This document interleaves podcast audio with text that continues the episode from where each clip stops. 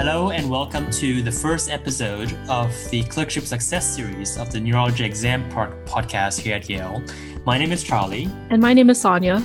And we are your co hosts for this series. So, we created this series with the idea that medical students going to clerkship or students who are interested in neurology or neurology related fields like internal medicine could benefit from something like this.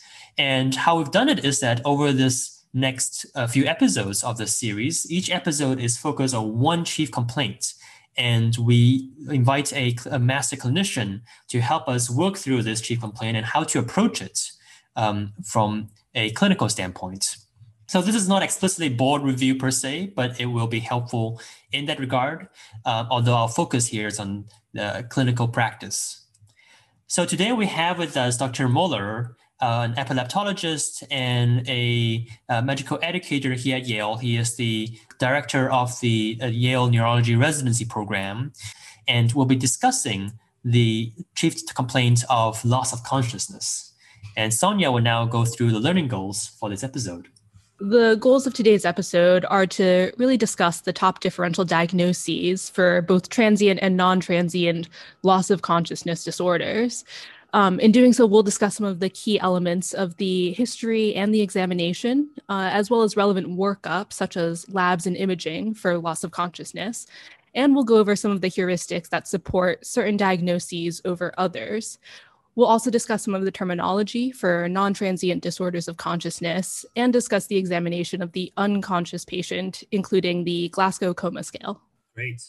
Now, before we move on into the details and go into the weeds, let's talk a little bit about the neuroanatomy correlates of loss of consciousness.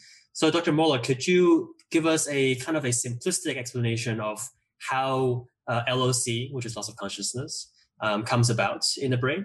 Yeah, sure, that would be great. And uh, and I, will start by saying just how excited and honored I am to join uh, both of you. I think this is going to be a really fun resource for students, and and I think we'll have a lot of fun talking about it. And Sonia, you've set up the learning goals. You you've set up you put the pressure on for us to cover a lot of stuff, but I think we can do it, and we'll do it in a timely fashion. So the neuroanatomical underpinning of consciousness, which is really divided into alertness and awareness. Alertness plus awareness. This is this goes back to one of the more famous texts of consciousness, which is Plum and Posner's uh, Diagnosis and Management of Stupor and Coma, a really famous book. But the underpinning uh, uh neuroanatomical correlate of consciousness, of alertness, and then awareness is going to be the ascending reticular activating system. And the ascending reticular activating system consists of the brainstem reticular nuclei, which are throughout the brainstem, but typically periventricular around the fourth ventricle, projections upward to the thalamus, to the diencephalon, and then bilateral projections to the cortex. And so if somebody has impaired alertness, that is, their eyes are closed or they're not responding in some way, then it is likely a problem somewhere along that ascending reticular activating system. It could be a problem in the paraventricular brainstem. It could be a problem in the bilateral thal- uh, thalamic nuclei, or it could be a diffuse problem in the cortex or in the subcortical structures that connect the cortex to the thalamus. Just a quick point about alertness versus awareness. Alertness just means being appearing to be awake. Awareness means meaningfully interacting with the environment. So there are examples, for example, during a focal unaware seizure, where somebody can appear alert, they have their eyes open, they may even have some interaction with the environment, but they are not engaging meaningfully. They're not generating memories and things like that. So when we think about consciousness, again, going back, we think about alertness, plus awareness. As an aside, um, what about attention?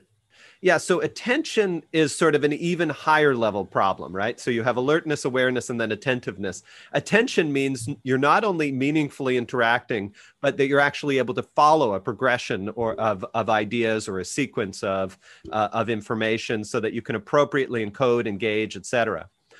So many of us at times have moments of inattentiveness somebody listening to this podcast right now may have droned off, you may have uh, uh, dropped off their attention because something else happened in their life. So, attention is not necessarily a foundational or fundamental po- opponent, component of consciousness, but we do know that uh, attentiveness is really important and intention is really important for sort of the higher level cognitive function.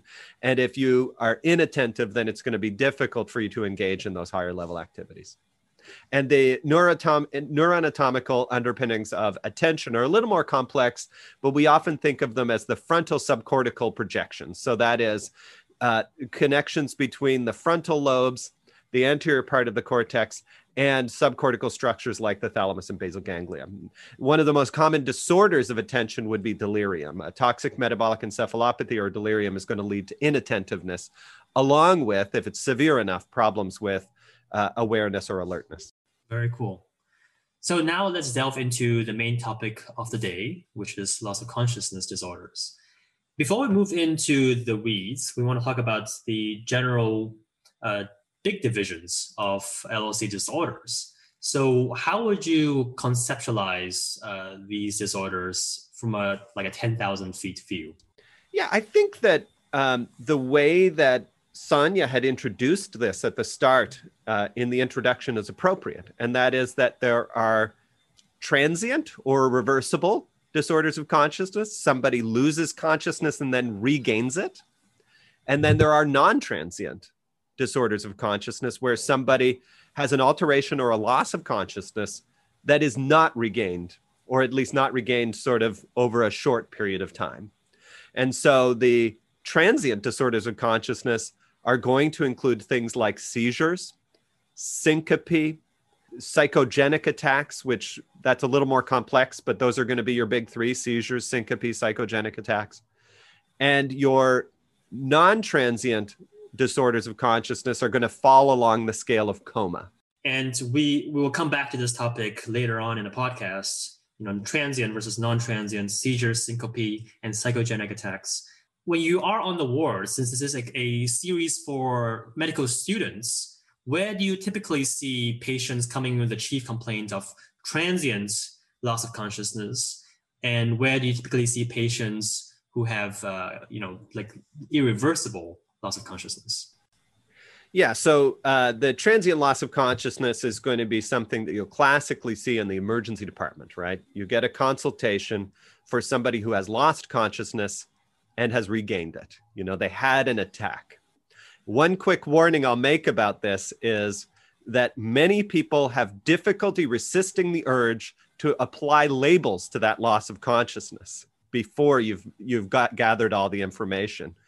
Uh, and and one perfect example of that is getting called and somebody says this person had a generalized tonic clonic seizure and I'll just warn medical students that my general approach to that overall, when I hear somebody say that this person had a generalized tonic clonic seizure, is prove it.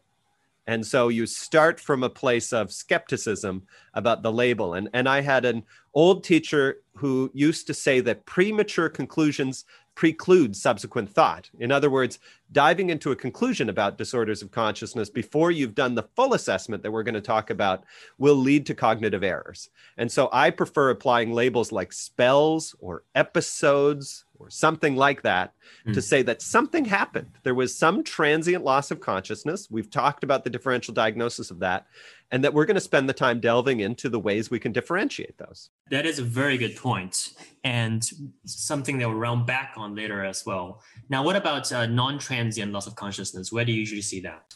Yeah, I mean, you know, depending on the degree of loss of consciousness or the degree of coma, many of these people are going to have difficulties with maintaining airway. And so they're going to be in an intensive care unit on a ventilator. If it's not as severe, then you might see these patients uh, as hospitalized inpatients, uh, somebody with uh, varying levels of delirium, stupor, things like that. Uh, those, the, so most of the patients with a non-transient disorder of consciousness are going to be admitted to hospital because they're going to have other problems related to that: difficulties breathing, difficulties caring for themselves, difficulty eating, etc. All right, so I think that's a great overview of what we're about to cover uh, let's start with the transient side, the transient loss of consciousness. And uh, Dr. Moeller, you've already talked about the kind of top few di- differentials even before you're looking into a patient. But the top three differentials, as you mentioned, were seizures, syncope, and psychogenic spells. So now we arrive at this patient, and they've had a transient loss of loss of consciousness, and we're taking a history. So in medical school, when we learn history taking, we use mnemonics. And the one that I remember is OLDCARTS, which stands for onset, location, duration, character, aggravating, relieving factors, radiation, time, and severity. So this was taught to me in the framework of pain. So some of these may not really apply to you know LOC disorders, but let's try to attempt to go through elements of these this history using this framework, and hopefully you can tell us or uh, help us explain you know what you are looking for in each one of these uh, characteristics of the history. Starting with let's say onset and let's let's bunch with that offset since this is a transient thing.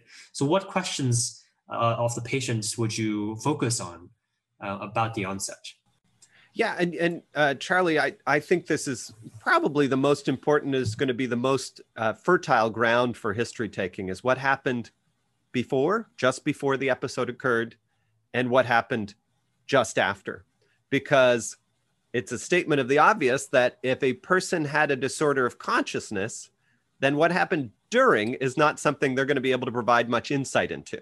Mm. And so much of what we're going to be asking is what happened just before and what happened just after. And so what happened just before is really fertile ground. And again, we're distinguishing seizure from syncope from psychogenic attacks. You know, generally, we can talk about other things. So sometimes what I say is, what's the last thing you remembered? And if they say, the last thing I remembered is getting blood drawn, you know, uh, as I was donating blood at the Red Cross or something like that. Mm-hmm. And then my vision closed in and I felt sweaty and then I had a seizure. I think, I don't think you had a seizure. You know, you have pre syncopal symptoms. Uh, and so the typical pre syncopal symptoms have to do with cerebral hypoperfusion. You're going to have uh, uh, dizziness, which is a lightheaded type of sensation. You'll have tunneling of the vision from outward to inward. You'll have flushing if it's a vasovagal response. You will have nausea sometimes. There's often a preceding change in position. There may be preceding dehydration or other triggering factors. There might be a sudden a change in position from sit to standing or getting out of the tub or things like that. Uh, and then there is an abrupt loss of consciousness. Uh, prior to a seizure, you might have uh, symptoms of an aura, which is really a focal aware seizure that may progress to a focal impaired aware seizure. And that the symptoms of that are going to really depend on where in the brain the seizure might have arisen from. Temporal lobe seizures might have fear or deja vu or uh, auditory symptoms. Uh, seizures that arise from the motor cortex might have focal jerking. Seizures that arise from the visual cortex might have simple uh, uh, visual phenomena that then progress, et cetera, et cetera. Um, the after, so the offset, again, a very useful question is what was the next thing you remember? You know, what was the first thing you remember when you woke up? And if people say the first thing I remembered was lying on the floor and my friends were running over to me wondering what was wrong. That suggests to me there was a very rapid return to awareness, that this person was able to encode memory and in- interact meaningfully with the environment almost immediately after they woke up. If they remember somebody running over, it means they couldn't have lost consciousness for very long. If somebody says, the next thing I remember is being in the emergency department or being in the hospital the next day, or even I have a hazy memory of being in the ambulance and then kind of it's not really clear until I was in the emergency department. That suggests that the return of awareness was more gradual and took a lot longer. And again, that might be more suggestive of an epileptic phenomenon or a seizure phenomenon, whereas the very brief loss of consciousness would be more suggestive of syncope. So I love that question. What's the next thing you remember? Perfect. And that, that really segues very well into the next part of the OLDCARTS mnemonic. Well, location is kind of a moot point because there's no location of pain to yeah, speak Usually of. it's the floor if they've right, lost exactly. Right. What about so duration? You, you kind of alluded to this already. If someone lost consciousness for seconds versus minutes versus hours, that would change your differential or at least the priors when you see them, right? Yeah, so the patient's not going to be able to tell you, but again, what's the next thing you remember might help. You know, if if the next thing I remember is is people running over and screaming, well, they couldn't have been unconscious for longer than you know a handful of seconds. Uh, right. it, it, you know, so that can be helpful. But often, then you have to get collateral history. And right. I will say that time slows down uh, when uh, something terrible is happening to somebody you love or care about, and so people are not particularly good at uh, estimating how long something happened. And so sometimes I'll say, How long did this last? And people will say a couple of minutes or a couple of seconds or whatever. But then I often ask to put it into more context what were you doing? You know, so what were you able to do? And if somebody said, Well, I saw them collapse and then I ran into the other room to get to the phone. And when I came back, they were awake then we know that couldn't be very long unless they live in a very large house, you know, where there's long distances between rooms. Right, right. If they say, I saw them collapse and I stayed with them for a while and it just wasn't stopping, and I called 911, and by the time the paramedics arrived, it was you know the movements or the loss of consciousness was resolving and slowing down. That's longer right? That's probably several minutes. It might even be longer than that. So in addition to asking people to estimate witnesses to estimate how long things are going i asked them what they did you know what they were doing.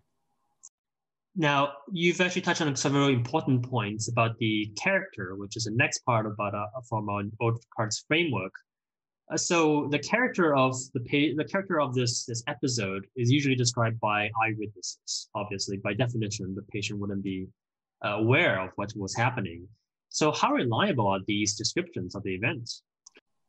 Well, we know they're not reliable uh, often, and and uh, I am not blaming anyone for this. Uh, this is because when you are witnessing something that is upsetting, uh, you're not attending in the same way that you would be normally, getting back to our issues of attention, right? If you're emotionally distressed, it can be harder to encode things in the in the same way that you do when you're say studying for an exam or listening to this podcast where you have our rap where we have your rapt attention. I hope anyway. The um so uh so another warning I would give is ensuring that patients and their families do not apply labels, as I said before you know i'll see uh, i'll hear patients say i saw them fall down and start to seize or have a seizure. And i think there's some unconscious cognitive bias that can happen when we hear that word that leads us more in one direction or another. So when somebody says says that i really ask them what did you see? What was the thing that you saw here? And they'll say well they were seizing. And i'll say well what did that look like? Well they twitched for about 15 seconds and then it stopped, you know, and it was mostly the arms. And we do know that some myoclonus or twitching or stiffness happens in 80 to 90% of people with syncope in, in at least one study. So that twitching or jerking can superficially resemble seizures, um, but is different. What you like to see with it, certainly with a bilateral tonic clonic seizure, is you like to hear the story of all of the components of a bilateral tonic clonic seizure. So, bilateral, both both sides, tonic, that is the stiffening. So I'll ask, was this person stiff as a board? Did they have some of the other manifestations of that tonic phase? Did they have the ictal cry, you know, which is forced inspiration through the contracted vocal cords? Did was their face red? Were their eyes open? Did they look stiff? Were they clamping down on their tongue? Was it very upsetting? Did that seem to last forever? You know if you get that history of that tonic phase then that's really helpful. The clonic jerking you can see with lots of things but that tonic phase can be very helpful and people it's it, it, people do remember that and when you bring it up to them again you know the witnesses they're like yes my god how did you know? Yes they were stiff as a board. It was horrifying and it really is an upsetting uh, thing for patients uh, families to see. And then the clonic jerking you know which usually starts sort of higher frequency lower amplitude increases in amplitude and lowers in frequency and then gradually slows. We do know that the median duration of a bilateral tonic clonic seizure uh, is going to be about 60 to 90 seconds uh, on average. Uh, almost all stop before two minutes. It's very rare that they'll continue on beyond that. And that would be, you know, certainly longer than five minutes, we'd call convulsive status epilepticus. And then as the seizure is slowing down, the cause of the slowdown of a bilateral tonic-clonic seizure is uh, diffuse inhibition, this diffuse inhibitory response from our inhibitory interneurons. And so there is diffuse suppression of consciousness, diffuse loss of muscle tone. And as a result, people are very difficult to wake up after a bilateral tonic clonic seizure. They're often very confused. We use this term, the postictal state. But again, I prefer for people not to use that term until we get a description. I don't want to hear they were postictal. I want to hear they were sleepy and hard to arouse and so on. And another element of that state, uh, due to the sort of decreased muscle tone, is noisy, slow, wet breathing. This is called the stertorous breathing. And that has to do with the inhibitory response, the depressed consciousness. And, and I often will simulate it to patients. You know, I'll say, did it sound like, you know, that sort of sound? And they'll say, my God, again, how did you know? Because this is so characteristic of, uh, of the postictal uh, uh, a post seizure uh, type of phenomenon. So, again, the tonic phase, the longer duration, the stertorous breathing afterward, the deep suppression of consciousness for 15, 20, 30 minutes afterward, all of those are going to be much more strongly suggestive of a bilateral tonic clonic seizure. Whereas the brief loss of consciousness, the quick arousal, is going to be syncope. Psychogenic attacks can have all sorts of different features, which we won't get into now because there's really no clinical feature that's going to nail it for you. You know, seizures and psychogenic attacks can be very hard to distinguish except uh, on expert view and with video EEG monitoring. But I will say that prolonged or stopping and starting or atypical events with quick recovery afterwards might be more suggestive of psychogenic. But I know a lot of our listeners on this episode are students, so I, I would just caution you that every one of us has made an incorrect diagnosis, incorrecting, uh, incorrectly attributing uh, psychogenic diagnosis to something that was actually a seizure, say a frontal lobe seizure or something like that. For sure, and I think you raised two important points where uh, you know I think I tripped up quite a bit when I was learning this stuff. Is that in syncope you can have myoclonic jerks, and that's something that is not really depicted. You know, when you watch TV shows or cartoons, you know, when people faint, they just faint. Um, and the other thing that was uh, very surprising for me is uh, looking at a lot of video EEG recordings. A lot of frontal lobe seizures do look like they could be psychogenic episodes, and they end up being frontal seizures. So that's an important point to note uh, for me as well. So uh, moving on the the framework that we have, after character comes aggravating and relieving factors. So by this, I think I interpret this as precipitating factors. And you've talked about this a little bit already. You know, when you you're, you're on a, the first thing the patient, the last thing the patient remembers before passing out was that oh, I was giving a blood draw or something like that, and then the next thing I know, you know, people are rushing to me and wondering what happened. So that's a precipitating factor that can push you towards syncope as a cause of the loss of consciousness. Are there other precipitating factors for seizures or psychogenic attacks that point you in that direction? Yeah. So for for seizures, you know, we we do need to talk about provoked versus unprovoked. So a provoked seizure is also known as an acute symptomatic seizure, and that means it's an acute symptom of some other perturbation common things being electrolyte disturbances, hypoglycemia, drug withdrawal, uh, benzodiazepine or alcohol withdrawal, uh, drug intoxication, uh, etc. And so you can sometimes identify those provoking factors, and, and that can be very helpful. Mm-hmm. Um, unprovoked seizures is going to be different, right? And and the definition of epilepsy is basically two or more unprovoked seizures or one unprovoked seizure plus other information that would indicate a risk of recurrent seizures. And uh, with unprovoked seizures, um, one one thing that's hard to cognitively get around is that a provoking factor is something that could cause seizures in somebody who otherwise really doesn't have a risk of epilepsy. So a lot of people ask about, say, sleep deprivation or stress. I would say that those are not true provoking factors because sleep deprivation, except in the extremes or stress, would not really trigger a seizure in somebody who didn't otherwise have epilepsy or a predisposition to seizures. But that being said, you know, the first time many people with epilepsy have a seizure is in the context of sleep deprivation. The classic example mm-hmm. would be a young person with juvenile myoclonic epilepsy who has their first attack when they move away to college and and uh, like a lot of college students do stay up late maybe have a few drinks and then have a seizure the next morning. That's a classic story. Mm-hmm. so i would just m- mention the provoking factors and then factors that could induce a seizure in somebody who already has epilepsy like sleep deprivation. For psychogenic attacks again uh, we could this would be a whole other podcast but it's really difficult. You know psychogenic attacks are thought to be a dissociative phenomenon, or, or at least many, for many people, are a dissociative phenomenon. They may have a direct psychological trigger, like some upsetting event, but often don't, right? Uh, one of the problems with this disorder is that somebody has developed uh, a predisposition to sudden dissociation uh, for because of conscious or unconscious triggers, or sometimes no trigger at all. And and many of my patients with psychogenic attacks will say they have them even when they're not feeling stressed, and I mm-hmm. believe them. So I would caution you about uh, again using uh, h- hanging your hat too hard on say an acute psych- uh, psychological stressor as a trigger for psychogenic attacks. If we take anything from this podcast, it's that psychogenic attacks are complex.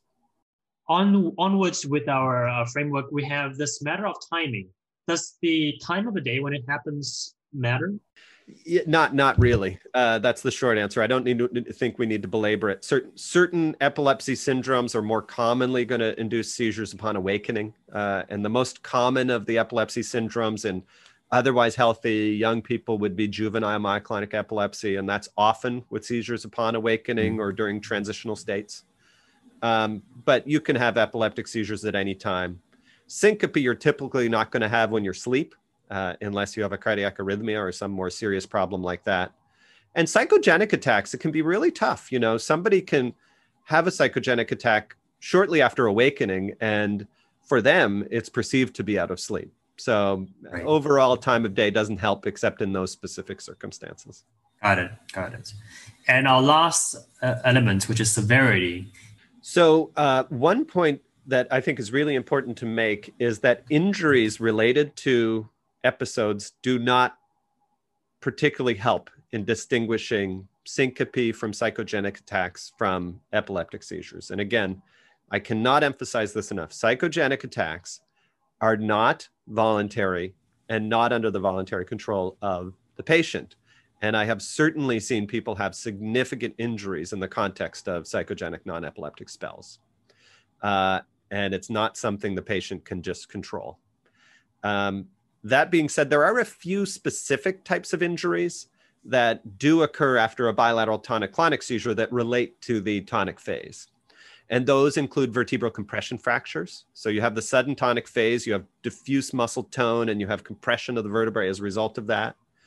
Uh, lateral tongue bite, again, because of the tonic phase, your jaw contracts. Sometimes the tongue gets pushed forward a little bit over the sides of the teeth, and you get that severe lateral tongue bite. And the question I ask is, did it hurt to eat for you know a, a few days or even longer mm. after this episode? And they were like oh my gosh yeah i could i could eat nothing but yogurt. Then you say oh that probably was a bad tongue bite. Um, uh, posterior dislocation of the shoulder. Uh, so beca- again because of that tonic phase you get that classic posterior shoulder dislocation which can be hard to diagnose. Uh, and I have certainly had patients who have had significant rotator cuff injuries from bilateral tonic-clonic seizures. Um, and uh, and a finding I actually like and is useful is because of the sudden valsalva that occurs in the context of that tonic phase, uh, you can have impaired venous return through the superior vena cava, venous congestion, and you can have capillary rupture. So you can have uh, petechiae, and you'll often see petechiae in the face and the upper half of the chest or in the sclera and uh, and nowhere else. And that that can be a key finding that helps you distinguish that somebody had a seizure they were unaware of. You know, this is one of the questions I often ask if somebody, if I'm suspicious somebody might have had an unrecognized nocturnal seizure, for example. And a handful of times I've made the diagnosis on the basis of somebody noting that they had this rash on their face and upper chest that was a particular rash. That's a really good point, and I, I do remember seeing that on one of the presentations that you gave a while back. Uh, I think it was teaching rounds or something like that, and it was quite impressive. Um, it's the um, same thing, actually. I learned from one of my residents. This is uh, you can get the same finding during prolonged labor, labor in pregnant yeah. women, and, again, it's just has to do with this really sustained, intense valsalva. Mm-hmm, mm-hmm. Interesting. Now, uh, so it seems like we have covered most of the points of the history, and we're going to move on to the exam and studies next um, when you have a patient like this. But let me try to attempt to summarize uh, what we've covered, which is uh, really a lot of material. So when you're thinking of transient loss of consciousness, you're really thinking of seizure versus syncope versus psychogenic uh, attacks. And the sequence of events from the history that will point you towards a seizure as a possible cause of this event was that there may or may not have been a precipitating, you know, uh, provoking factor versus un- unprovoked seizures. And that's an important point to distinguish because provoked seizures will point you in the direction of this might be a in isolated incident of a provoked seizure, whereas an unprovoked seizure can point you in the direction of this may be epilepsy. Um, the patient could uh, experience uh, an aura, which is a, a focal aware seizure. And this could look different depending on where the seizure originates from. And then the seizure, the seizure will last, you know, for tonic-clonic seizures, you said it will last about 60 to 90 seconds on average. And it will involve uh, tonic phase, which is the tightening of the muscles, uh, a, possible ictal cry, and uh, followed by clonic jerks that slowly uh, decrease in frequency, increasing amplitude. And then afterwards, after the whole episode was over, there, there's, there's likely to be some post-ictal confusion, which might be described as the patient was very sleepy, and uh, you know there might be, as you said, the sequelae of the seizure, which are uh, some tongue lacerations. So the patient may not be able to eat, or they might have petechiae, they might have a shoulder dislocation, a posterior shoulder dislocation, and all of these would point towards seizure. Versus for a syncope, um, you might have a preceding you know, res- response to seeing, say, say, blood or an orthostatic episode, uh, some kind of precipitating factor, unlikely to, to come out of sleep. And the patient might experience some kind of lightheadedness or some tunnel vision, and then they'll lose consciousness for a few seconds, very quick. Uh, they may or may not have myoclonic jerks, um, and then they will come back quickly and uh, fully back to uh, normal again. And then you come to the psychogenic causes, which are very complicated. The patient may or may not describe some kind of psychological trigger, uh, and it's, it's not always the case. And the presentation is very uh, varied. Uh, you know, it can it can range from having generalized know, bilateral tonic-clonic like uh, activity, or sometimes um, variations of that. So is, is it a fair summary of what we've covered so far? That was better than I could have done it and much more concise. It was wonderful. well, thank you very much. I learned from the best. Uh, so uh, one one uh, very brief uh, comment that we didn't discuss is urinary incontinence. Right. Uh, so we ask about it, but it's really not helpful. You can get urinary incontinence with syncope, you can get it with seizures and you can get it with psychogenic attacks. And there have been systematic reviews that have looked at all of these, and really there's no huge difference. Um, and so I have had several referrals for somebody who clearly had a syncopal attack. Everybody thought that was a syncopal attack, and they were referred to me because they, they, they thought that it was not possible to have urinary incontinence with syncope. I, I'm here to say it is, and, and that's not my authority. That's been well established in the literature. Uh, so uh, I still ask about it, and I don't even know why I do because it's really not helpful at distinguishing uh, those three entities. That's it. That, that, was that was something I was going to ask as well because that's something that we learn in medical school to, uh, to ask for patients who, who had a possible seizure. So now let's move on to uh, the other elements of the encounter, which are the exam and uh, other studies. And I'll leave this part to Sonia. Yeah, so you know we've we've done a very thorough history taking, um, and so now is the time to move on to the examination, which is certainly one of the favorite tools of neurologists. So, in assessing a patient who has experienced transient loss of consciousness, what elements of the neurologic exam would you focus on? Well, you know, honestly, if somebody has returned to consciousness, you may not see much on neurological exam. And of the three entities we mentioned, uh, syncope, epileptic events, and non-epileptic spells. In, in the vast majority of cases, the person's going to have a normal neurological exam after the event has resolved. That said, if somebody has focal neurological abnormalities indicative of cortical dysfunction, that may lead you to think that seizure is more likely. You know, if somebody has a subtle hemiparesis or a subtle language dysfunction after the event has been uh, has uh, has purportedly ended, then that might suggest a postictal phenomenon or an underlying structural abnormality that has given you a predisposition to having seizures. But in the vast majority of cases, the exam is going to be normal. As I said before, I actually think it's more useful to look for other sequelae the, that are not related to the neurological exam. So those petechiae in the face, in the eyes, or in the upper chest, the lateral tongue bite, shoulder pain or limited range of motion to suggest a posterior shoulder, shoulder dislocation, tenderness to palpation in the mid back to suggest a vertebral compression fracture, uh, uh, muscle tenderness or, or tightness to suggest sequelae of that tonic phase. All of those things are going to be helpful. And then looking for other injuries that are related to the fall. So it sounds like these are some of really the the red flags on the examination that would help clue you in on uh, what are the underlying etiologies of the the event that the patient experienced. Um, as an aside, uh, one thing that has come up quite a bit on rounds, almost as a, a tangent or even as uh, fun trivia facts when you're on the wards, is this uh, concept, uh, Todd's paralysis. Can you explain what that is? And also, how often do you see it?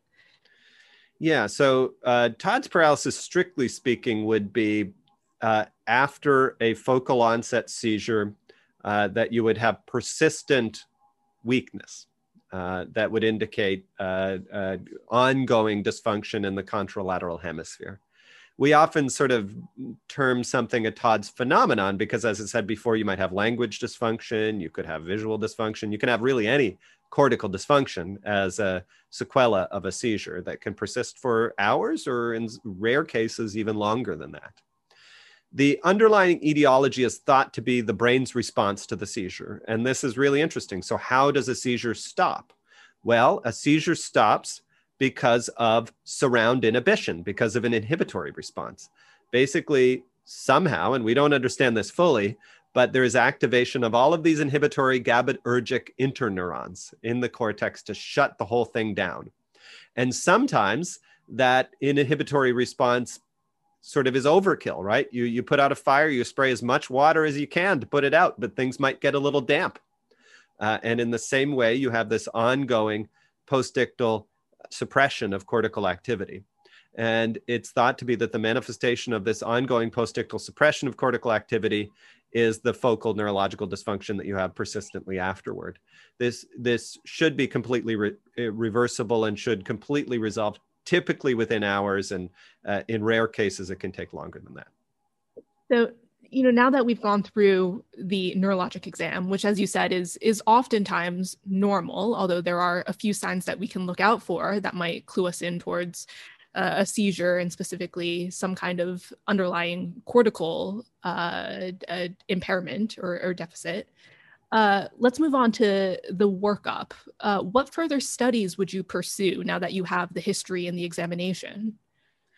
Yeah, so I think these can be divided into those studies that you're doing looking for provoking factors. And I alluded to those before. So those would be looking for electrolyte derangements, hypoglycemia, acute traumatic injury, uh, etc. Uh, and so you're you're typically going to check a person's electrolytes, including calcium and magnesium.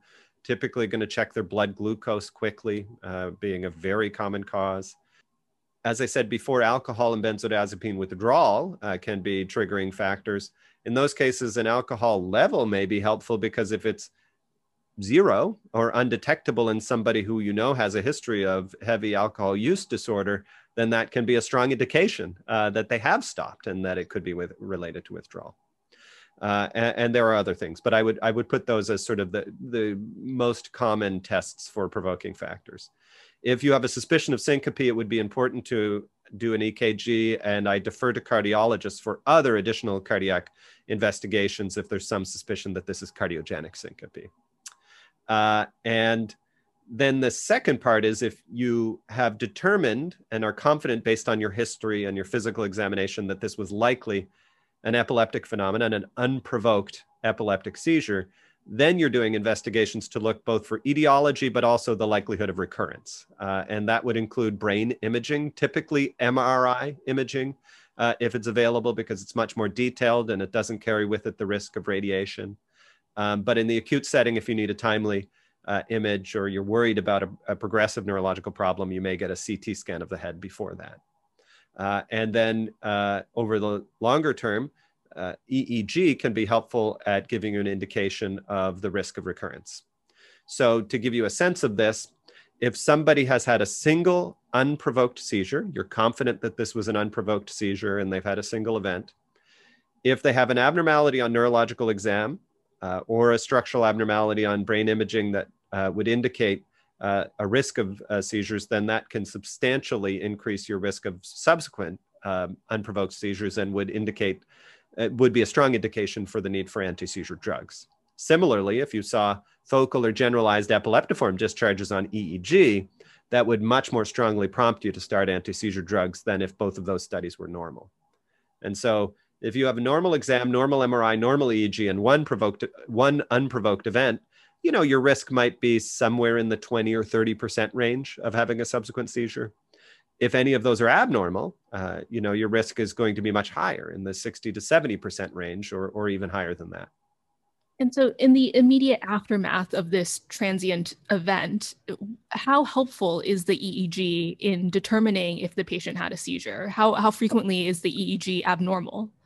Yeah, it's a great question, and it's a subject of uh, some debate because it sort of depends on timing. It depends on the duration of the EEG, et cetera, et cetera. It can depend on the epilepsy syndrome. Uh, overall, with if you do a routine EEG, some a, a EEG between 30 and 60 minutes duration, uh, within 24 hours of an event, eh, maybe 50%, something like that, 20 to 50%. If you wait longer, the, the rate of finding an epileptiform discharge goes down. Um, mm. Longer EEG, 24 hour EEG might be more likely to pick something up, but again, you know, not 100%, uh, depending on the epilepsy syndrome. And we even have people, you know, maybe 10 to 15% of people with epilepsy who never have interictal epileptiform discharges on EEG. They, uh, they only have seizures. And that would be more common in somebody with a seizure focus that's quote unquote deep, you know, somebody with a seizure focus in the insular cortex or in the orbitofrontal cortex or the cingulate gyrus, somewhere where it's unlikely that you would see an epileptiform discharge on scalp EEG. Wonderful. So now that we've uh, covered the approach, the the history, the exam, and the workup to transient loss of consciousness, um, I think we can move on to these non-transient uh, cases of loss of consciousness. Good. All right. So let's move on to the non-transient loss of consciousness. And Dr. Morla, in the beginning of the podcast, during our outline, you mentioned that uh, these disorders are usually categorized on some scale uh, that is a you know some scale from awake to coma. So can you briefly describe the different categories and how they differ? So um, I'm going to go back to a very influential textbook in my life. Uh, and I think something that should be owned by every neurology resident, and that is uh, Plum and Posner's diagnosis of and treatment of stupor and coma, now in its fifth edition, uh, and uh, a really beautifully written and edited book. And one, there are a lot of different words, and it's it's fine to get those words right, but I think it's more important to recognize that that there are levels. Uh, and and one caution for our, our listeners would be to avoid applying the word if you're not really sure. And I think it's better to just be descriptive, you know, um, and use the words that come naturally to you. But you can go in the in the Plum and Posner book, you can go from clouding, which is sort of just a, a minimally reduced wakefulness, you know, somebody that uh, that might be a little bit drowsy, uh, to delirium, which we've talked about before, which can include some fluctuating levels of alertness, certainly impaired attentiveness, um, uh, uh and impaired awareness to varying degrees, you know, uh, having difficulty sort of interacting and most common cause of delirium would be a toxic metabolic encephalopathy. A little deeper would be the obtundation, which again is uh, sort of a, uh, the next step down, a little bit more sleepy, a little bit less aroused, but still able to be aroused, uh, still to some extent uh, uh, having some level interaction, but appearing drowsy. Then to stupor, which is a little bit more uh, uh, impaired, and that's somebody you know. No matter how much you wake them up, they're really not responding meaningfully to you. They do not appear alert. And then we go to coma, and there there are different levels of coma, but basically we think that coma means a significant impairment of both alertness and awareness. Uh, and there are scales to do that. So I think it's less important that you get those terms right that, that you be descriptive you know you that you talk about those three things you talk about attentiveness you talk about alertness and you infer or gather what you can about the awareness and as a side note um, one example of a state where somebody can appear to not be alert but they could be aware would be the locked in state. So if somebody has an abnormality, typically in the pons where they have difficulty with sensory and motor relay uh, through the brainstem, they may be completely aware uh, but not be able to interact with the environment in a way that uh, that makes them appear alert. And this is why a careful neurological examination and careful attention to any sense of somebody's meaningful interaction uh, is important. Some people in a locked-in state can only move their eyes, and so you have to establish a way of communicating with them through eye movements. Uh, and there, there are powerful works of art uh, about people in locked in states that we can point our listeners to. There's a book called The Diving Bell and the Butterfly, and there was a, a subsequent movie uh, of a of a person in a locked in state who actually wrote an entire book uh, while not being able to move anything but his eyes. Wow, I gotta check that out. That sounds uh, very very meaningful. I can imagine that given the kind of the neurobiology, the neuroanatomy behind loss of consciousness, that there might be a host of disease entities that can affect you know this uh, the ascending reticular pathway or the bilateral thalami or you know widespread cortical damage. So all of these all of these etiologies of um, disorders of consciousness exist and it might be hard for students to keep them straight so do you have a good system of conceptualizing these mechanisms that can lead to non-transient loss of consciousness um, one one uh, one uh, short version or short way of uh, of thinking about the most common causes uh, was taught to me by a geriatrician when I was a medical student and a resident. Uh, and uh, I always remember that it was drugs, drugs, drugs. So I started with those just being common, and that included the, the, the reason the three drugs was there's basically uh, polypharmacy or iatrogenic disturbances in consciousness, uh, excessive sedating medications prescribed by providers. Uh, there were drugs of abuse, uh, intoxication, and then there was drug withdrawal, particularly GABAergic drugs like alcohol or benzodiazepines uh, could cause disturbances in consciousness. toxic metabolic encephalopathy, and we've talked about any number of disease states that can cause sort of systemic illness and can lead to uh, a disturbance in consciousness. Uh, congestive heart failure being one of those uh, uh on that list. Then you move down to sort of the more primarily neurological or structural causes. And any mnemonic you want to think about uh, for that is fine. Uh, people do vitamin C or Siggy, uh, not SIGECAPS is depression. Sorry, cut that out. But uh, vitamin C. What are the other ones? Vindicate. You know, various things like that. You know, vascular, infectious, inflammatory, et cetera, et cetera. Um, but but I actually like starting with the drugs, drugs, drugs, uh, because that's uh, you know. I, I talk so much to our residents about getting a good medication reconciliation, which will solve 80 to 90% of your problems uh, in the in the in, inpatient and outpatient setting if you know what's been prescribed to somebody and what they're actually taking. Talk about drugs of abuse talk about withdrawal. You're going to catch most disturbances of consciousness uh, and mm-hmm. then of course there can be prolonged seizures there can be structural abnormalities et cetera et cetera.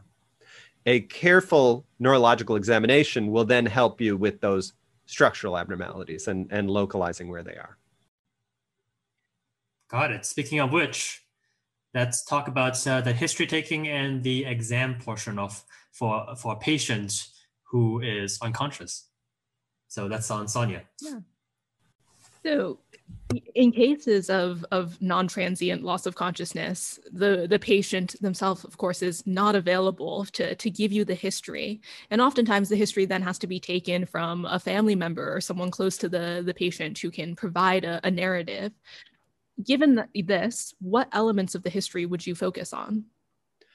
Yeah, I, you know, there there are two two sort of main focuses on the history. Uh, one is going to be the time course, which will really give you a good clues about etiology, right? What types of things co- come suddenly versus those things that might progress gradually, uh, or, or so there's acute, subacute, and chronic. Um, and so that can be very helpful. So I must say, I I spend a lot of time, and it can be really hard, but trying to nail down that time course because that really is going to narrow things into etiological buckets. Uh, and then the second thing is localization, right? Were they weak on one side? Uh, were they, were they unable to speak for a while and and then progress to loss of consciousness? Those might point to structural neurological problems. Um, were there seizures? Uh, and again, I can't say it enough. You got to chase the medications. Uh, call every pharmacy climb every mountain, uh, do the medication reconciliation, and, and you will catch things uh, that nobody else has caught because you've paid attention and done that. Mm-hmm. And you've already alluded to the the importance of the neurologic exam in getting to that etiology. And similarly, we've talked about the different disorders of consciousness, the terminology, and how important it is really just to be descriptive about what you're seeing how do you do a, a thorough neurologic exam on an unconscious patient? Yeah, I mean, I think this is an art. It's actually one of the things most of us as neurologists really enjoy perfecting uh, because it's a really nuanced skill. Uh, it's something you can do relatively quickly, um, but but you can do well. Uh, you you do it sort of quickly, but still with attention to detail and and being thorough. Um, so you know, for for the students, the Glasgow Coma Scale, which was actually designed for traumatic brain injury but is applied in other settings, is useful. And I use it more as a guide to the, the ways that you can quantify level of arousal rather than the actual number. So the number is less interesting to me than the ways that you can quantify the level of arousal. So uh, the Glasgow Coma Scale has the three elements, right? You have the eye response, you know, is the person's eyes open? Do you have to use verbal stimuli to open them, pain, or do they not open at all? That's sort of getting at that alertness part. You have the motor response. Do they follow commands? Do they localize the pain? Do they withdraw? Do they have a flexor extensor response? Some of that can be helpful for localization, you know, is something cortical, subcortical, et cetera. Uh, and then the verbal response, you know, are, are they speaking? Now we have to qualify, right? You can have somebody that's alert, would be able to speak or understand, but has an endotracheal tube, you know, for example, because of breathing difficulties. And that's why some people put a little T at the end of the speech part of the Glasgow Coma Scale. And in that case, you can sometimes get people to write something uh, or read something, or like I said before, communicate with their eyes in yes no ways or something like that. So again, the numbers I think are useful, but less important than actually being descriptive and sort of running through the ways that you test the level of arousal. Uh, once you've done that, then uh, one thing I really uh, enjoy is the uh, brainstem examination. And even before that, and uh, I think uh, both of you have examined patients with me before, especially in a critical care setting uh, as I think Yogi Berra said, you can see a lot just by observing or something like that. You know, uh, you sort of walk in and you look. And I always spend a few moments just looking at the patient around the bed, at the monitors, all that stuff. And those can give you clues, right? You look at and you see four pumps going with three sedating medications and a, and a vasopressor agent. Well, that gives you a clue as to why the person might be have a disorder of consciousness. You look at their heart rate and it's 42. That gives you a clue. You look at their blood pressure and it's on the low side. That gives you a clue. So, all of those things I kind of consider as part of the examination. Then I go to the bedside and we go through the brainstem examination. And the brainstem examination has elements where they're, we're really looking at afferent and efferent limbs of different cranial nerves. So you do look at the pupillary response. The afferent limb is the second cranial nerve, the efferent limb is the third cranial nerve. You look at the oculocephalic response. The afferent limb is going to be the vestibular inputs, the eighth cranial nerve. The efferent limbs are going to be for the lateral directions three and six, uh, and for the vertical directions, mainly three. When you look at the uh, the corneal response, the afferent limb is going to be cranial nerve five, the efferent limb is going to be cranial nerve seven. You look at the gag response, the afferent limb is going to be mainly cranial nerve nine, the efferent limb is going to be mainly cranial nerve 10. And so you're kind of working your way through the brainstem. You can check and see if somebody has spontaneous respirations, even if they're on a ventilator. You can see if uh, what motor response they have, as we talked about before. You can see if there are spontaneous movements that suggest seizures, et cetera, et cetera. So it's a really elegant ex examination. It doesn't take too long, but it's something that I advise really anybody who's going to be taking care of comatose patients to perfect. And just going back to your point about testing uh, the level of arousal in patients, you've touched on this uh, briefly, uh, speaking about pain um, and response to pain. Uh, what are the different types of stimuli that you can use? Um, and and uh, for pain specifically, what are some of the different painful stimuli? Yeah, that's a good question. So we always start with voice, uh, and a clue here. It doesn't come naturally to me, but is to use short, direct sentences, uh, to speak loudly, which does come more natural to me, uh, and to use the person's name, you know, to really try to get their uh, direct attention. So open your eyes, you know, wiggle your fingers, very direct uh, uh, types of uh, things. And sometimes you have to repeat them several times. Then you can go with non noxious stimulation. You can uh, uh, uh, uh, touch somebody on their shoulder or uh, gently move their shoulder a little bit. You don't want to move somebody in a way that could compromise either the endotracheal tube or their cervical spine. so you have to be cautious about that. And then you can move on to noxious stimulation. And this is one of those things that is always a, a little bit um, uncomfortable and produces some cognitive dissonance because none of us wants to harm or hurt a patient. But in order to adequately determine the level of arousal, sometimes we have to uh, stimulate enough that it would uh, cause pain, that it would cause a noxious stimulation in order to determine uh, exactly how deeply comatose somebody is. Uh, and some ways that we can do this are um, uh, supraorbital pressure, so pressure on the supraorbital nerve, um, uh, pressure on the trapezius muscle, um, uh, sternal stimulation although you want to be sure that somebody doesn't hasn't had a sternotomy. You know a lot of the consults we see for coma would be in a cardiac intensive care unit for example um, or pressure on the nail beds. And again with each of these uh, it's hard for me to give advice over uh, a podcast but i would say uh, students, uh, early learners really want to get clear guidance from an experienced person uh, about how to do this in, in the most uh, humane way uh, while still doing it adequately to determine level of consciousness. All right. So thank you all for joining us for the first episode of the Clerkship Success Series. I hope you guys had got a lot out of it. Uh, we talked a lot about disorders of consciousness with transient loss of consciousness and non-transient, how to take the history, how to do the, the differentials, and how to do a physical exam for both of these cases. So the show notes will be uploaded along with this podcast. Um, and hopefully it'll be helpful to you. Thanks, guys.